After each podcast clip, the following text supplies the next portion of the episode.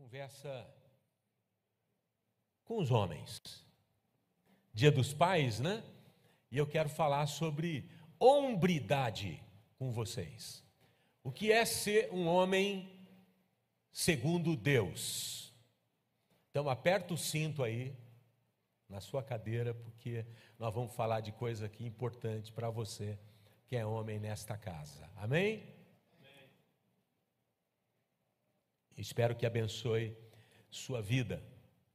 Eu fui buscar o significado dessa palavra hombridade no dicionário, né? Para que a gente pudesse ter uma base aqui para conversar com vocês. Significado de hombridade: retidão de caráter, dignidade, honradez, grandeza de ânimo, Coragem, diga aí comigo, coragem. Viril, másculo, que denota qualidades próprias do homem. É sobre esse assunto que eu quero falar com vocês hoje, neste dia em que nós celebramos a paternidade.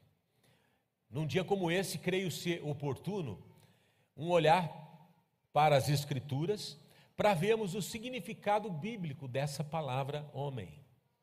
E de que forma o propósito divino para o homem possa ter sido deturpado desde os tempos do jardim do Éden, que é a primeira habitação do homem aqui nesse planeta, né?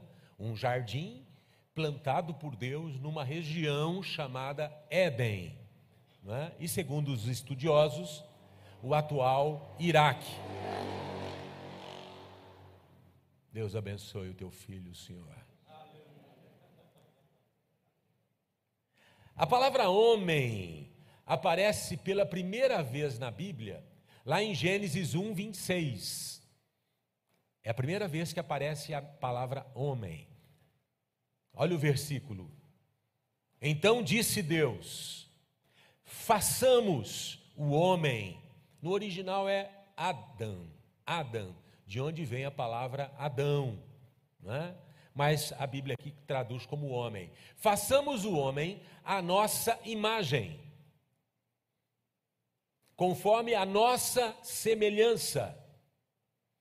Domine ele sobre, aí segue uma sequência: os peixes do mar, aves do céu, grandes animais de toda a terra e sobre todos os pequenos animais que se movem rente ao chão.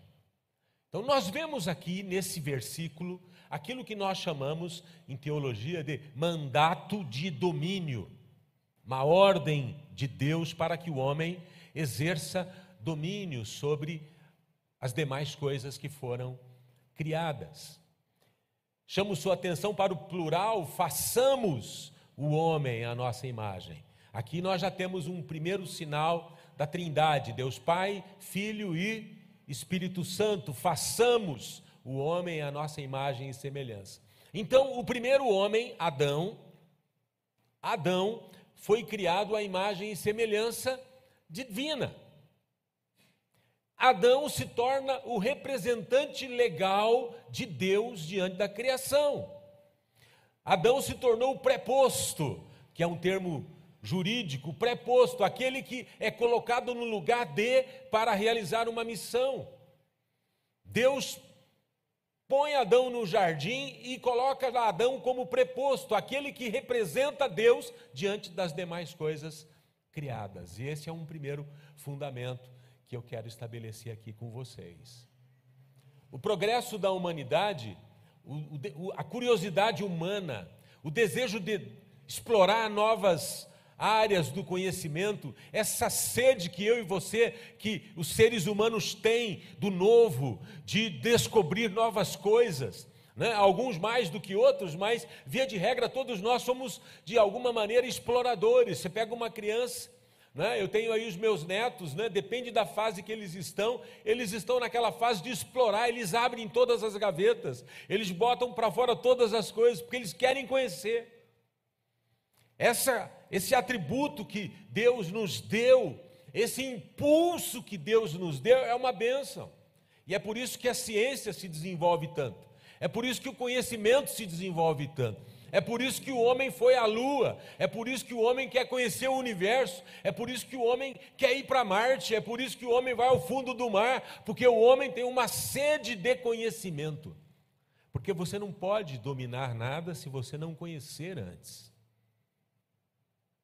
E dominar, eu vou explicar daqui a pouco, não no sentido pejorativo, mas num sentido positivo, cuidar, desenvolver, que é o propósito de Deus quando ele usa essa expressão. Domínio tem a ver com cuidado, serviço e zelo. Dá uma olhada em Gênesis capítulo 2, verso 15. Porque isso fica mais claro. Olha o que diz o texto sagrado: O Senhor Deus colocou o homem no jardim do Éden para cuidar dele e cultivá-lo. Diga comigo: cuidar, cultivar.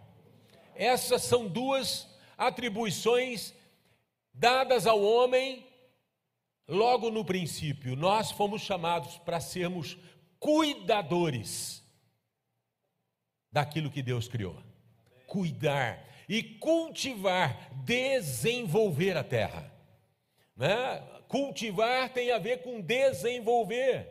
Eu busquei no dicionário, ah, no dicionário de palavras bíblicas e fui buscar o significado dessas duas palavrinhas: cuidar e cultivar. Cuidar tem a ver com guardar, vigiar, proteger e preservar. Deus deu ao homem a responsabilidade de proteger o jardim, de proteger, preservar a terra.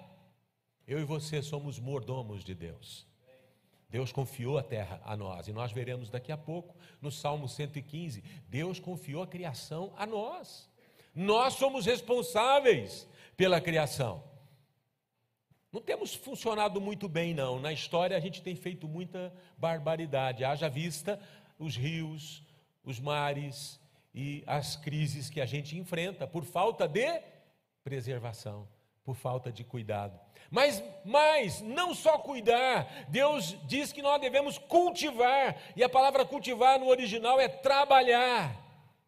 Homem gosta de trabalhar. Quantos dizem amém? amém? Sabe, meu irmão, o trabalho surge na nossa vida lá no Éden, antes da queda.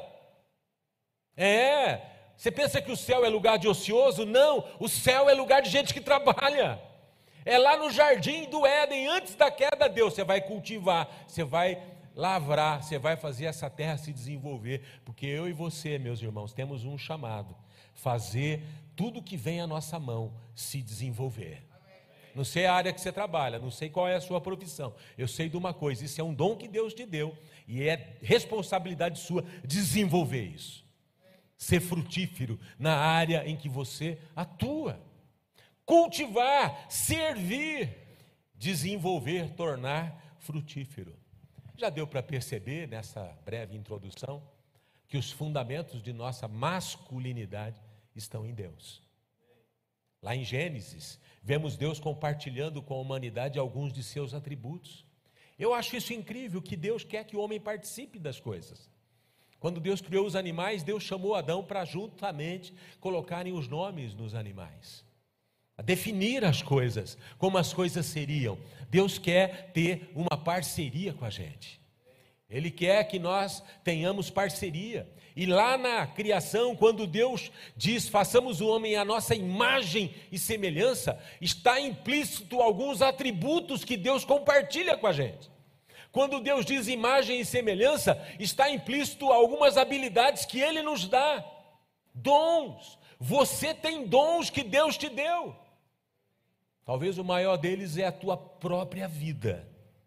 Deus nos deu dons. E mais, Deus nos deu autoridade. Exerça Ele domínio. Deus está dando autoridade para cada um de nós, para exercermos uma liderança construtiva, uma liderança abençoadora sobre a terra e sobre a nossa família, e também uma responsabilidade para servir a criação e a nossa casa. Responsabilidade palavra importante, é habilidade para dar respostas, responsabilidade, habilidade para responder de forma inteligente, não é? Responsável. Ser responsável significa ter capacidade de cumprir com os seus compromissos ou obrigações. Um homem responsável é um homem que cumpre com os seus compromissos e obrigações. É um homem que, quando diz vai, vai. Quando diz não vou, não vou. Sim, sim e não, não. Olha o que diz o Salmo 115: Os mais altos céus pertencem ao Senhor, mas a terra ele a confiou ao homem. Você pode imaginar isso? Deus confiou a nós, seres humanos, a terra, o cuidado e o desenvolvimento da terra. Precisamos, nessa noite, compreender nosso chamado como homens e assumir nossas responsabilidades no desenvolvimento pessoal, familiar e também socialmente. Preste atenção nisso, homens. Estou falando com os homens hoje, as mulheres me perdoam um pouquinho, tá? Vou falar mais com, com, com os homens aqui hoje. Nosso chamado, ou o chamado de Deus para nós homens, não é um chamado para o comodismo, para a alienação ou para a falta de compromisso.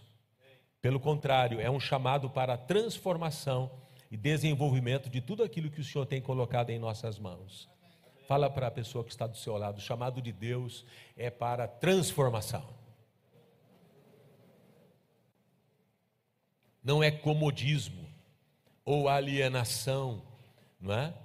Mais do que nunca, mais do que nunca, este mundo precisa de homens segundo o coração de Deus. Não sei se você se dá conta disso, mas nós vivemos uma crise de hombridade em nossa geração. Uma crise de hombridade.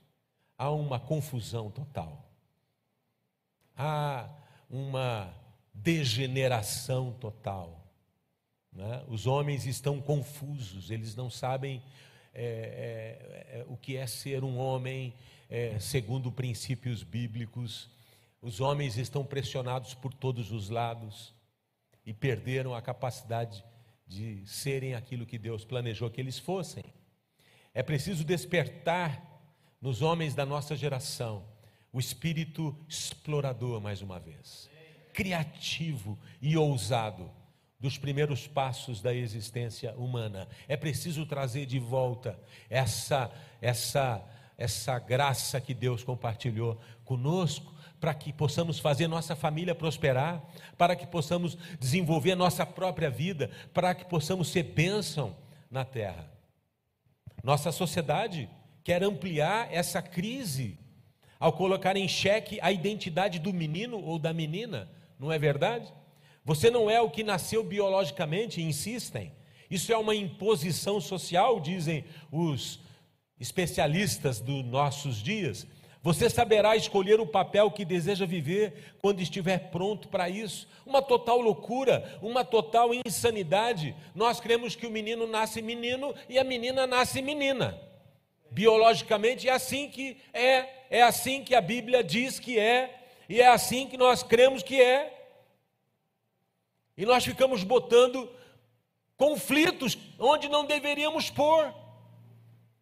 A identidade já vem e nós precisamos afirmar a identidade. E Deus precisa levantar homens que afirmem a identidade dos seus filhos e das suas filhas. Homens que abençoam a identidade que Deus lhes deu. É nosso papel. É papel do pai afirmar a identidade dos seus filhos.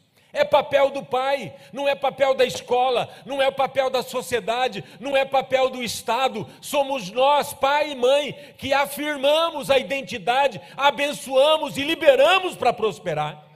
Mas quando nós ficamos intimidados com as doutrinas e filosofias deste mundo, deixamos de cumprir o nosso papel. Eu creio que o Senhor quer despertar-nos para sermos quatro coisas, eu pus aí para você. Não vou falar das quatro porque não tenho tempo. Essa é uma palestra que eu falo sobre hombridade, mas vou falar hoje só sobre líderes em nossos lares. Líderes em nossos lares, líderes em, de nossas vidas, líderes em nosso ambiente de trabalho e líderes em nossa comunidade. Sabe, meu irmão, líderes em nossos lares, nós precisamos, como homens, voltar a exercer nossa liderança como intercessores da nossa casa e pastores dos nossos filhos. Sabe, pai, você tem uma missão de interceder por seus filhos, de interceder pela sua esposa, de pastorear os seus filhos. Essa é uma missão inalienável. É uma missão que você não pode transferir para ninguém. Essa é uma missão que cabe a você. Você também precisa ser líder da sua própria vida, desenvolvendo uma estratégia de progresso e crescimento em sua vida pessoal e profissional. Lembra o que eu disse? Você não foi chamado para o comodismo. Você, como homem, precisa ter um plano de crescimento pessoal para se desenvolver na sua vida profissional, para desenvolver a sua vida espiritual. Qual foi o último livro que você leu além da Bíblia? Sobre a tua vida profissional? Qual foi o último bom livro que você leu? Líderes em nosso ambiente de trabalho, e isso não tem a ver em ocupar uma posição de chefia, mas antes em ter uma atitude proativa, sendo influência positiva ao seu redor. Para você influenciar lá no teu emprego, você não precisa ser o chefe. Basta você ser fiel naquilo que Deus pôs na tua mão. José não era o chefe da prisão. Mas ele revolucionou a prisão. Ele se tornou o melhor prisioneiro do Egito. A cela dele era a mais bonita do Egito. Tão arrumada que o carcereiro falou: Você vai cuidar de tudo. Deus nos chamou para fazer diferença. Tem uns que ficam reclamando da sorte, tem outros que resolvem mudar a própria sorte, sendo fiéis a Deus. José foi assim. Ele podia passar a vida reclamando da sorte, mas ele mudou a própria sorte quando ele decidiu fazer diferença no lugar onde ele estava.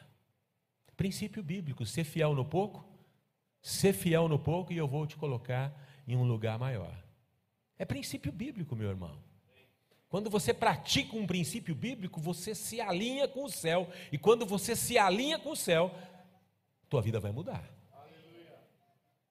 Sabe, meus irmãos, tem ímpios, pessoas que não conhecem a Deus, que praticam princípios que eu e você, como igreja, ignoramos e prosperam. Tem gente generosa vida fora aí, não tem? A, a, generosidade é um princípio espiritual. A Bíblia diz que aquele que semeia muito vai colher com abundância. Tem gente aí fora que é muito mais generoso que a turma aqui de dentro, às vezes que é generoso, que compartilha, que divide, que entende que a riqueza é para ser dividida. E essas pessoas prosperam. Prosperam por quê? Mas eles não são crentes. Eu sou crente, você é crente, mas é avarento. Apaixonado pelo dinheiro, não abre a mão para abençoar nada nem ninguém. O princípio não flui na sua vida. Agora, quando você pratica um princípio bíblico, como dois e dois é quatro, algo vai acontecer.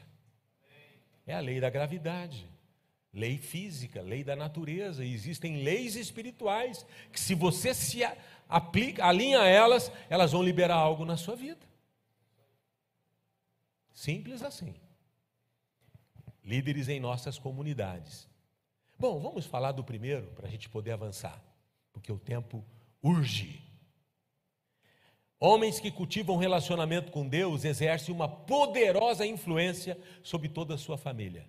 Estatísticas comprovam que quando o pai se rende a Cristo, os demais familiares acabam seguindo seus passos. Essa é uma estatística muito interessante. Diz que quando um pai, um homem, se converte a Jesus, 70% de possibilidade da esposa e dos filhos também o fazerem.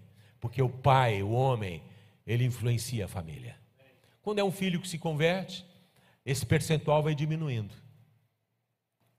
Mas também acontece. O, o, o Maurício está aqui, né? O Maurício se converteu a Jesus, a mãe não aguentou, também se converteu a Jesus. A mãe se converteu, o pai não aguentou, se converteu a Jesus também. A Carol não aguentou, se converteu a Jesus também. Até o tem cachorro? Vai se converter também. Vai se convertendo todo mundo, se entregando a Jesus. Acontece. Porque quando Deus entra para valer numa vida, todo mundo é influenciado ao redor. Mas quando um pai se converte primeiro, a possibilidade de toda a família vir é muito maior. É muito maior. Não existe influência mais poderosa do que um pai que segue os passos de Jesus, que cultiva a presença de Deus na vida familiar, que ora por e com a sua esposa regularmente. Você tem o hábito de vez em quando, ou uma vez por semana, ou três vezes por semana, que seja uma vez por semana, de sentar com a tua esposa, ler uma devocional e fazer um tempo de oração? Se não tem, devia cultivar isso. Faz bem. Pais que abençoam seus filhos diariamente. Sabe, liderar espiritualmente é, antes de tudo, ser um exemplo de devoção e amor a Deus praticar o respeito mútuo e valorizar os relacionamentos familiares. Dá uma olhada em Gênesis 18. Nós vamos ler um pouquinho sobre o pai da fé, Abraão.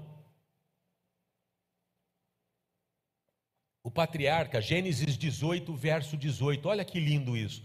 Abraão será o pai de uma nação grande e poderosa. E por meio dele todas as nações da terra serão abençoadas. Pois eu o escolhi, Deus está dizendo, né? Pois eu o escolhi para que ordene aos seus filhos e aos seus descendentes que se conservem no caminho do Senhor, fazendo o que é justo e direito, para que o Senhor faça vir a Abraão o que lhe havia prometido. Eu gosto disso. Abraão será o pai de uma nação grande e poderosa pois eu o escolhi para que ordene aos seus filhos e aos seus descendentes que se conservem no caminho do Senhor. Abraão foi casado com Sara, uma mulher abençoadíssima, mas quem tinha a responsabilidade de ensinar o caminho do Senhor aos filhos era o Abraão. Ele que tinha que ordenar o caminho dos filhos. É o pai, o principal responsável de influenciar seus filhos no caminho da fé. Eu o escolhi para que ordene aos seus filhos que se conservem no caminho do Senhor, para que o Senhor faça vir a Abraão o que lhe havia prometido. Interessante que a bênção prometida estava meio que conectada à paternidade efetiva. A bênção prometida estava meio que conectada à paternidade efetiva. Porque se Abraão falhasse em transmitir à próxima geração o legado espiritual, o projeto de Deus poderia ter ido água abaixo. Glória a Deus quando os teus filhos estão na igreja. Quantos aqui os filhos estão seguindo os teus passos na igreja? Erga a mão para o céu e glorifica o nome do Senhor. Dá um aplauso para o Senhor, glorifica o nome dEle, porque, meus irmãos, é uma grande batalha. Nós estamos vivendo uma grande batalha pelo coração dos nossos filhos, e nós, como pais, como família, como igreja, como ministério das crianças, adolescentes, nós precisamos nos unir. Você, pai, tem que entrar com tudo para apoiar o Geração Criança, para apoiar os adolescentes. Quando falar em dinheiro, põe dinheiro, meu irmão. Não tenha preguiça de trazer teu filho, eu sei que às vezes cansa. Traz para a célula, traz para o ensaio, traz para a música, traz. Pare de reclamar e glorifica a Deus. Porque é melhor você estar tá vindo buscar teu filho cinco vezes aqui na igreja do que buscar ele na madrugada num coma alcoólico. Não tenha preguiça. Não economize. O Ronaldo está viajando aí, né? Ronaldo ele deve estar tá assistindo online lá. Rafael, pai, eu quero um presente de aniversário, era aniversário dele. O que, que você quer, filho? Eu quero ir num evento que vai ter lá em São Paulo de Bover do Espírito Santo. Adolescente. Tá, o Ronaldo, a Lucília, tá todo mundo lá. Foi o presente de experiência, pagou, foi para lá. Cansativo, vai trabalhar amanhã cedo, mas foi para o filho ter uma experiência. Porque nada é mais precioso do que ter um filho cheio do Espírito Santo que está vibrando pelas coisas de Deus. Só aqueles que têm o filho fora da igreja sabem do que eu estou falando, como dói, como tem que chorar, como tem que se humilhar, como tem que se quebrantar, para que os filhos voltem para a casa de Deus. Se os teus filhos estão seguindo você, glorifica o nome do Senhor. Se os teus filhos ainda são pequenininhos, estão vindo na igreja, glorifique o nome do Senhor. Se ele é adolescente, está aqui na igreja, fica de pé e dá um glória a Deus se ele é jovem, porque há uma forte pressão sobre eles, mas nós precisamos ser uma igreja, nós precisamos ser um povo que os nossos filhos amem estar nesse lugar. Por isso não reclama quando a igreja está preta, quando está enchendo de luz, quando o som está muito alto, porque nós estamos aqui para que essa geração seja tocada pelo Senhor. Quando quiseram pintar isso aqui de preto, falei, para com isso. Mas falou, deixa de ser cabeção. Nós aqui aguentamos um pouquinho de barulho para que os nossos filhos estejam servindo a Deus, fazendo missões, sendo instrumentos de Deus aonde eles vão. Amém, meus irmãos? Pensa que eu gosto de tudo? Fumaça, me arde o olho. Não gosto, não, mas se eles estão gostando, eu estou vibrando também.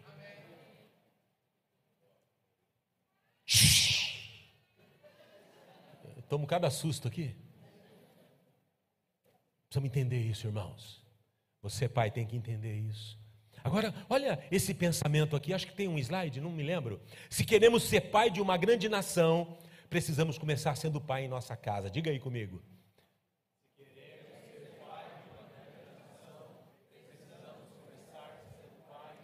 Amém, meus irmãos? Esse é um princípio tão importante. Abraão tinha que ordenar os filhos, ele ia ser um pai de uma grande nação. Mas Abraão, cuida dos seus filhos primeiro. Ordene os seus filhos, seja pastor na sua casa primeiro. Não adianta você ser um pregador maravilhoso aqui no domingo, Nivaldo, e os teus filhos estarem todos arrombados na vida. Não adianta.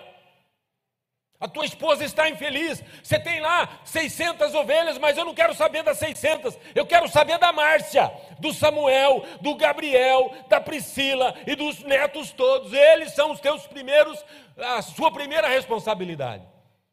Tem que orar por eles. Tem que abençoar a vida deles. Eu e você, como pais, temos que ser pai em nossa casa primeiro. Tem gente querendo ganhar o mundo e está perdendo a família. Tem gente querendo evangelizar o mundo inteiro, está perdendo a família. Não é assim. Você tem que ser bênção na sua casa para ser bênção lá fora também. Também não é para ficar enfiado na sua família e esquecer o mundo, o reino de Deus, que é outro extremo.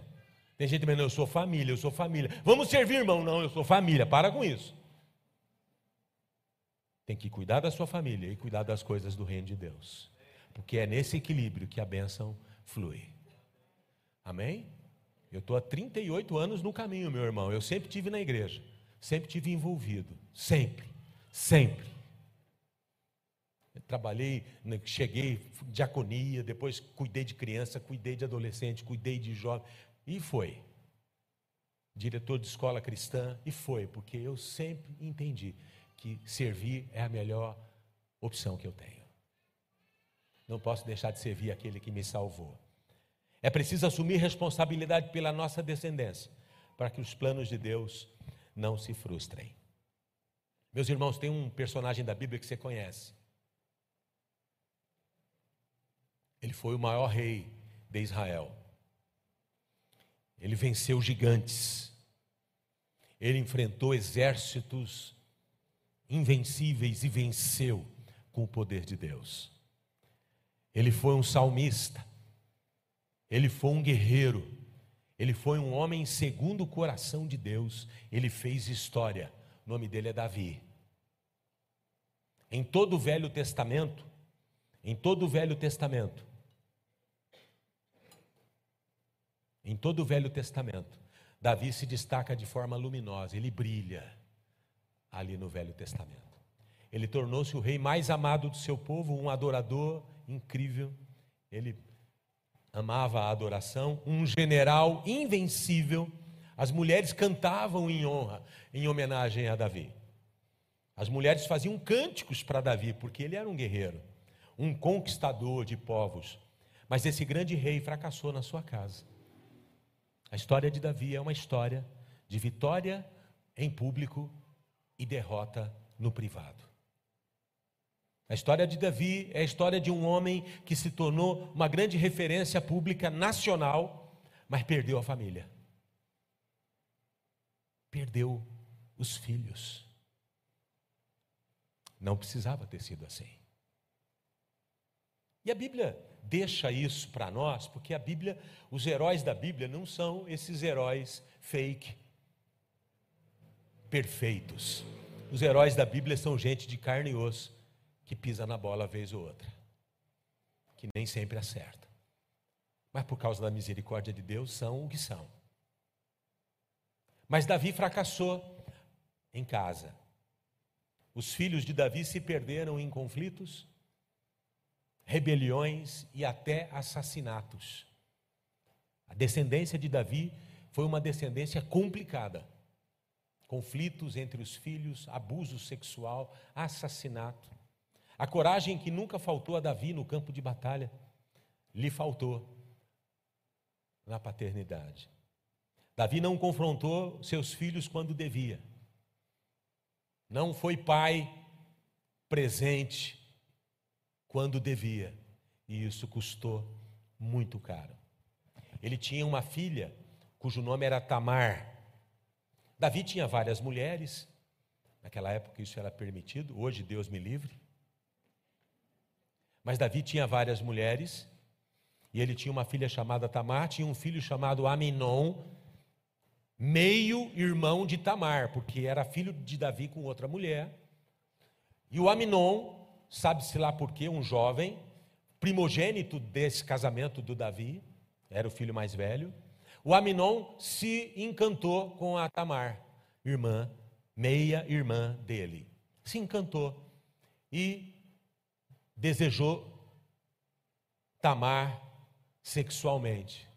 Se você ler depois a história, lá em 2 Samuel 13, você pode ler em casa, o texto diz que ele chegou a ficar doente de amor. Conversa mole, sem vergonha. O texto bíblico diz: Aminon ficou doente de amor, estava morrendo de amor. Pilantra. Aí o Aminon armou um circo lá, pediu para o pai dele: Ah, pai, eu estou tão doente, pai, não estou bem. Deixa Tamar vir fazer um bolo para mim. Hum. Aí Tamar veio. O Aminon mandou todas as todos os funcionários saírem, ficou sozinho com o Tamar. Quando o Tamar veio servir o bolo, o Aminon dominou Tamar, fez estuprou, né, Tamar. Logo depois do ato sexual, ele pegou nojo de, da Tamar. Para você ver como uma coisa é doentia. Ele estava apaixonado pela Tamar. Não era paixão isso. Isso era carne, pecado. E quando ele teve o que queria, ele desprezou a Tamar, mandou ela embora. A moça saiu, coitada, virgem, ela era virgem, saiu chorando pelas ruas. O Davi ficou sabendo, o pai ficou sabendo. Lá em 2 Samuel diz que Davi ficou com raiva do que tinha acontecido. A Tamar encontrou o irmão dela, que se chamava Absalão. Absalão acolheu Tamar, levou Tamar para casa e falou: Vem morar comigo, minha irmã. Você foi envergonhada em Israel. Você vai ficar na minha casa por dois anos. Só que o problema é que Davi ficou com raiva, mas não fez nada. Ele ficou com raiva, mas não aplicou nenhuma punição no Aminon. Aliás, naqueles dias, a punição para o estupro de uma virgem era a morte. Naqueles dias, essa era a lei. Qualquer cidadão de Israel que praticasse o estupro contra alguém, e muito mais uma irmã, a condenação era a morte. A pena era grave. Mas Davi ficou com raiva, como era o filho dele, ele não aplicou a lei. Ele pôs panos quentes, deixou por isso mesmo. E Absalão viu. Acolheu Tamar. Meio irmão. Absalão é meio irmão de Aminon, irmão da mesma mãe de Tamar. Dois anos se passaram, aquilo ficou no coração do Absalão. Meu pai não fez nada. Minha irmã envergonhada aqui em casa. Meu pai não disciplinou, meu pai não deu uma reprimenda pública, meu pai não fez ele é, vir a público reconhecer o erro dele. Não precisava nem matar, não, mas eu queria que meu pai fizesse justiça para minha irmã. Dois anos se passaram, Aminon, Absalão faz um jantar numa casa, faz uma refeição numa casa dele, chama os irmãos. Quando os irmãos vão, ele mata o Aminon. Porque quando o pai se omite, a casa vai entrar em crise. Tivemos um estupro, tivemos um assassinato. Esse próprio Absalão, alguns anos depois, vai fazer uma rebelião contra Davi. Vai expulsar Davi do templo, do templo do, de Jerusalém, do trono. Vai fazer uma guerra com o pai e o Absalão, pobre coitado, vai morrer na batalha porque Joabe, general de Davi, o mata. Embora Davi disse: ninguém faça mal para esse menino. Porque Davi era um pai que vivia acobertando o erro dos seus filhos. Meus irmãos, por que eu lhes conto isso? Porque a omissão de Davi, o fato de Davi se omitir na sua paternidade, levou Absalão, irmão de Tamar, a praticar justiça com as próprias mãos. A falta de posicionamento de Davi despertou a violência e a revolta dentro de sua própria casa. Fala para o seu vizinho, a coisa é séria.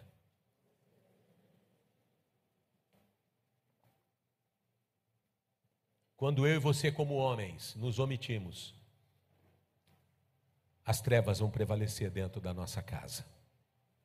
Eu e você temos um chamado e uma vocação. Não podemos negligenciar isso. Pais que se omitem ao não confrontar os erros dos seus filhos, muitas vezes querem ser reconhecidos como pais legais, mas se esquecem que antes eles devem ser pais leais. Pois quem ama, confronta e livra o seu filho do erro. O que você quer ser, um pai legal ou um pai leal? Você vai ter que escolher isso na sua vida. E eu não estou aqui dizendo ou querendo dizer que você não tem que ser um pai legal, bacana.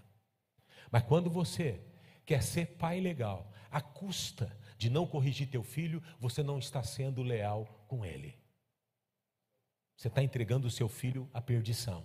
Porque o pai que ama, corrige o filho que ele ama. O pai que ama coloca limites, porque se você não colocar limites para esse imperadorzinho que vem vindo aí, quando ele crescer, você vai ter problema.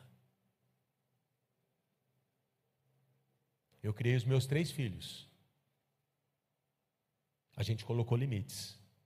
A gente disciplinou. Pergunta para eles. Mas todos eles se tornaram homens de Deus. Deu trabalho, porque eu queria ser sempre o pai legal. Mas teve dias que eu tive que ser um pai leal. Eu tive que chamar eles para uma conversa de olho no olho. É ou não é, filho? Foram muitas. Não era só conversa, não. Morreu? Não. Entenda isso. Nós vivemos uma geração em que dizem que nós não temos que corrigir os filhos, que nós não podemos frustrar os nossos filhos, que eles não podem ser disciplinados, que é isso, que é aquilo. Isso é a receita para o fracasso. É a receita para o fracasso. Eu não estou falando de violência, não estou falando de agressão, porque a Bíblia, não, obviamente, que ela não autoriza isso. Não é isso que eu estou falando, mas eu estou falando que você tem que ser firme às vezes. O teu filho tem que saber que você é autoridade dentro da sua casa. E é quando ele é pequenininho, porque se ele for pequenininho e você deixar ele fazer o que quer, essa é a receita do fracasso. Pais educam os seus filhos assumem o seu papel e não tem essa de deixar para a mamãe tudo, não. É o papai que tem que entrar no jogo. Lá na minha casa, a mamãe educava, o papai também educava. Todo mundo educava. Ela disciplinava quando precisava, eu disciplinava quando precisava. Conforme a gravidade da coisa, era, a conversa era comigo. Te amo, viu, filho? Quantas vezes fomos no quarto conversar?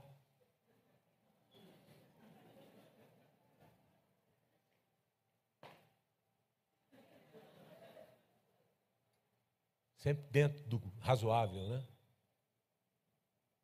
Às vezes a gente errou, né? Me lembro de uma vez que o Samuel, meu mais velho, na rua de casa, na Vila Marcondes, lembra, amor? A Márcia estava na área de casa, estavam brincando na rua, lembra, filho? Não deve lembrar porque faz tempo, perdeu a memória. a Márcia estava lendo a Bíblia e ele falou um palavrão, porque na minha casa a gente não aceitava falar palavrão. A gente não, a gente não aceitava, eu nunca me dei bem com isso, né? Lá em casa tinha uma regra, falou palavrão, come sabão. Samuel comeu muito sabão. Quando não tinha sabão, era pimenta. Tanto é que a gente não, não tem o hábito de falar palavrão. Quando falam perto da gente, a gente fica até incomodado. E a Márcia estava lendo a Bíblia na área e ele falou um palavrão lá fora. E ela, ele teve azar que a mãe viu ele xingando, falando alguma coisa. Samuel, entra aqui! Aí ele era meio bocudão, né? Subiu lá. que, que foi? O que, que a senhora quer? Pá! O que, que ela deu uma biblada nele? Acho que foi a primeira tatuagem que ele tem. Ficou. Não, não é para fazer isso, viu, pessoal? Isso não é, isso é carne, né? Mas eu lembro dessa história que eu rio até hoje. Você lembra, amor? A Bíblia era pesada, não era essa aqui não, mas ele entrou para dentro chorando. Tivemos que levar ele no otorrino depois, que ficou com um problema, não escutava do lado esquerdo. Isso não é benção, não. Né? Mas é, pais educam os seus filhos. Amém. Amém. Não é da bibliada, não, irmão. Isso aí esquece. Isso aí foi um momento de desequilíbrio emocional da Márcia. A Márcia, tão, sempre tão equilibrada, de vez em quando ela desequilibra. Abre para mim, amor, por favor. Mas o que eu quero dizer é que você tem que ser um pai leal. O pai leal corrige, mostra o caminho, não é? ajuda o filho. Bom, abre em Gênesis 2,15 para a gente poder avançar para o final aqui, porque o horário já me complicou. Juninho, pode vir aí, meu irmão, você está por aí? Gênesis 2,15. O Senhor Deus colocou o homem no jardim do Éden para cuidar dele e cultivá-lo. E o Senhor Deus ordenou ao homem: coma livremente de qualquer árvore do jardim, mas não coma da árvore do conhecimento do bem e do mal, porque no dia em que dela comer, certamente você morrerá. Então o Senhor Deus declarou: Não é bom que o homem esteja só, farei para ele alguém que o auxilie e lhe corresponda. Um detalhe importante nessa narrativa aqui de Gênesis 2, talvez você não tenha prestado atenção, porque eu li muito rapidamente. Um detalhe importante é que a ordem divina sobre não comer do fruto da árvore do conhecimento do bem e do mal foi dada diretamente a Adão. Deus falou diretamente com o Adão, com o homem, olhando no olho dele. E pelo que percebemos no texto, antes da criação da mulher, que foi registrada no verso 18. Então Deus falou com Adão, e no verso 18 vem: Não é bom que o homem esteja só, farei para ele uma companheira, uma mulher. Por que esse detalhe é importante? Vamos para Gênesis capítulo 3, verso 4, por favor, Daniel. Vamos começar do 4. Gênesis 3, 4. Presta atenção. Disse a serpente, é a conversa da serpente lá. Disse a serpente à mulher: Certamente vocês não morrerão, Eva. Deus sabe que no dia em que dele comerem, seus olhos se abrirão, e vocês, como Deus, serão conhecedores do bem e do mal. Quando a mulher viu que a árvore parecia agradável, era atraente aos olhos, desejável para dela se obter discernimento, tomou do fruto, comeu e deu a seu marido que comeu também. Eu quero chamar a sua atenção para isso. Quem recebeu a ordem direta de Deus que aquele fruto não deveria ser acessado? Adão. Eva foi criada posteriormente, segundo o registro bíblico. Então presta atenção nisso. A mulher está ali numa conversa estranha com uma serpente. Aliás, eu não sei o que deu na Eva de conversar com uma serpente. Eu, se uma serpente aparecer falando para mim, eu saio correndo. Mas a Eva se engraçou e começou uma conversa com aquela serpente, que começou a questionar, porque é assim que o diabo faz. Será que foi isso que Deus disse? Será que é isso mesmo que está escrito? Será que vocês e a Eva deu cordas. Sabe, minha irmã, minha irmã, né? Falar com as irmãs aqui, conversa com gente errada pode levar você para um lugar bem ruim. Cuidado com quem você conversa. Mas o fato é que a mulher deu crédito a essa fala maligna e avançou o limite que for estabelecido por Deus. E aqui tem o um segredinho. O silêncio de Adão diante do avanço das trevas sobre a sua esposa, sobre a sua família, causou uma grande tragédia. A serpente não procurou Adão, preferiu abordar a Eva. Por que, que a serpente foi na Eva? Porque ela sabia que a Eva, naquele assunto, era a parte mais fraca. Naquele assunto, porque quem era o detentor da ordem divina direta era o Adão. Então ele vai na Eva porque a Eva caiu na conversa da serpente. Mas cabia ao Adão proteger a sua esposa. Eva foi um alvo mais fácil em relação a esse assunto. Afinal, quem ouvira fora o Adão. Sabe, homens, homens, vocês precisam conhecer a palavra de Deus, a vontade de Deus. Proteger nossa família das investidas de Satanás é um papel que não podemos negligenciar.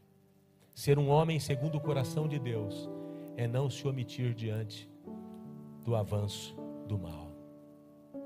A passividade masculina nas questões espirituais acaba repercutindo em todas as outras áreas da nossa vida, em um efeito cascata que produz frustração e morte. Eu encerro com 2 Crônicas 29, verso 6. 2 Crônicas diz assim: olha o impacto da infidelidade dos pais. Nossos pais foram infiéis, fizeram o que o Senhor nosso Deus reprova e o abandonaram. Desviaram o rosto do local da habitação do Senhor e deram as costas. Também fecharam as portas do pórtico e apagaram as lâmpadas, não queimaram incenso, nem apresentaram o holocausto no santuário para o Deus de Israel. Por isso, a ira do Senhor caiu sobre Judá e sobre Jerusalém. Quando os homens se omitem, quando os pais se voltam contra Deus, a ira do Senhor vem sobre a terra. Homens, você foi levantado para ser guardião dos muros da tua casa. Você, homem, é o protetor do futuro dos seus filhos. Homens fragilizados e alienados intimidados de seu papel no contexto da família abrem brechas para ataques satânicos. O livro de Hebreus, capítulo 9, 27, diz que ao homem está destinado a morrer uma só vez e depois disso enfrentar o juízo. Quando eu li esse texto nessa semana, eu achei muito interessante isso.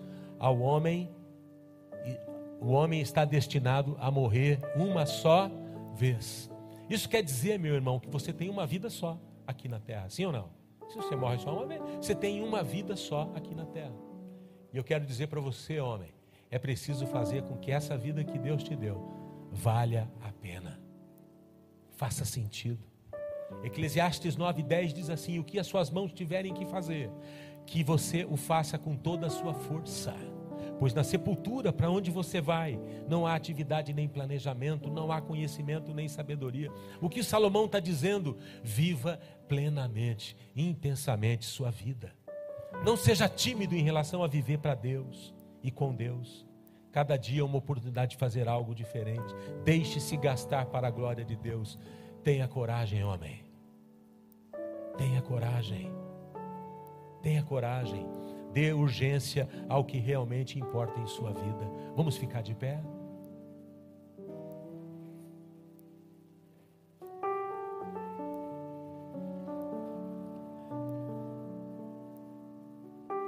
Vamos dizer junto: tenha coragem. Diga com um pouco mais de energia: tenha coragem. Amém. É tempo de você, homem, se levantar como alguém que cuida da sua casa, como alguém que desenvolve a sua casa. Cuidar e cultivar é o que Deus tem nos dado. Dê urgência ao que realmente importa em sua vida. Nós temos às vezes corrido atrás de tantas coisas. Nunca negligencie o teu relacionamento familiar, tua esposa, teus filhos. Nunca, nunca, nunca, nunca. Lembra de Davi. Conquistou fama no público e perdeu o privado, o íntimo, a casa.